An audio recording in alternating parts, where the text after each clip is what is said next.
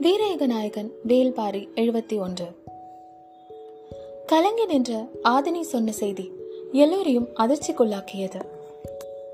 உதிரனும் அங்கவையும் மணவிழாவுக்கு வந்து சேரவில்லை என்பதுதான் அச்செய்தி.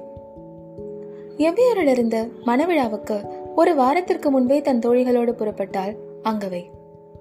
நான்கு நாள்களுக்கு முன்புதான் புறப்பட்டாள் ஆதினி.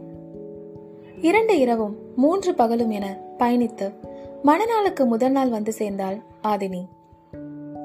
அவள் வந்த பொழுது விருந்தினர்களின் பெரும் கூட்டம் வேட்டுவன் பாறைக்கு வந்து சேர்ந்திருந்தது.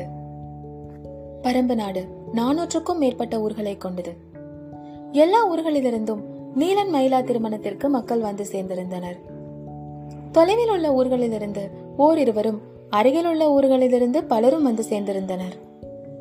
தன் கூட்டத்தோடு ஆதினி வந்த பொழுது வேட்டுவன் பாறை மக்கள் கூட்டத்தால் திணறி கிடந்தது.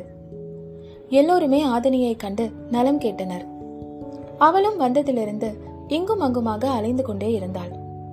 இரண்டொரு முறை சங்கவையை பார்த்தாள். அங்கவையோ கண்ணில் படவே இல்லை. இந்த பெரும் கூட்டத்தில் தன் தோழிகளோடு எங்காவது சுற்றி கொண்டிருப்பாள் என்று நினைத்தாள்.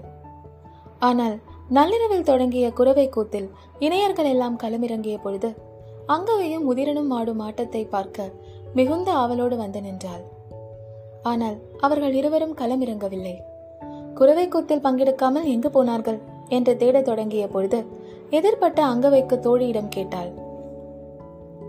எவ்வியூரிலிருந்து புறப்பட்ட முதல் நாள் இரவு புலிவால் குகையில் தங்கினோம். மறுநாள் காலையில் எழுந்தபொழுது உதிரன் வந்திருந்தான். நீலன் மயிலாவுக்கு அதிசிறந்த பொருளொன்றை மணவிழா ஆண்டு தந்து மகிழ்விக்க வேண்டாமா? என்று கேட்டான்.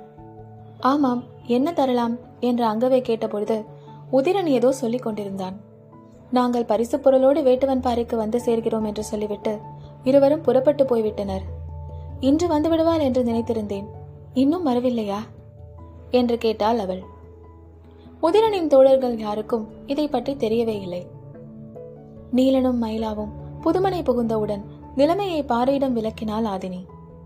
அன்றிரவு வேட்டுவன் பாறையிலேயே அனைவரும் தங்கினர். பொழுது விடிந்தது.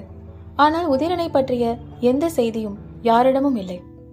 அதற்காக யாரும் பதற்றம் கொள்ளவில்லை. உதிரனும் அங்கவையும் சிறுவர்கள் அல்ல. காடறியும் பயிற்சியில் முதன்மை வீரனாக விளங்கியவன் உதிரன். பச்சைமலையின் எந்த காட்டிலும் எவ்வளவு நெருக்கடியான நிலையிலும் மீண்டு வர அவனால் முடியும். அங்கவையும் இணை சொல்ல முடியாத வீரமுடையவள்தான் ஆபத்தில் சிக்கி உதவி தேவைப்பட்டால் சென்று புகையை போட்டிருப்பர். மணவிழாவுக்கு வந்துள்ள அனைவரும் அவரவர் ஊர்களுக்கு புறப்படுங்கள். ஏதாவது சிக்கலில் மாட்டியிருப்பது அறிந்தால் தக்க உதவியை செய்யுங்கள் என்று சொல்லி அனைவரையும் அனுப்பிவிட்டு எவ்வியூரை நோக்கி புறப்பட்டான் பாரி.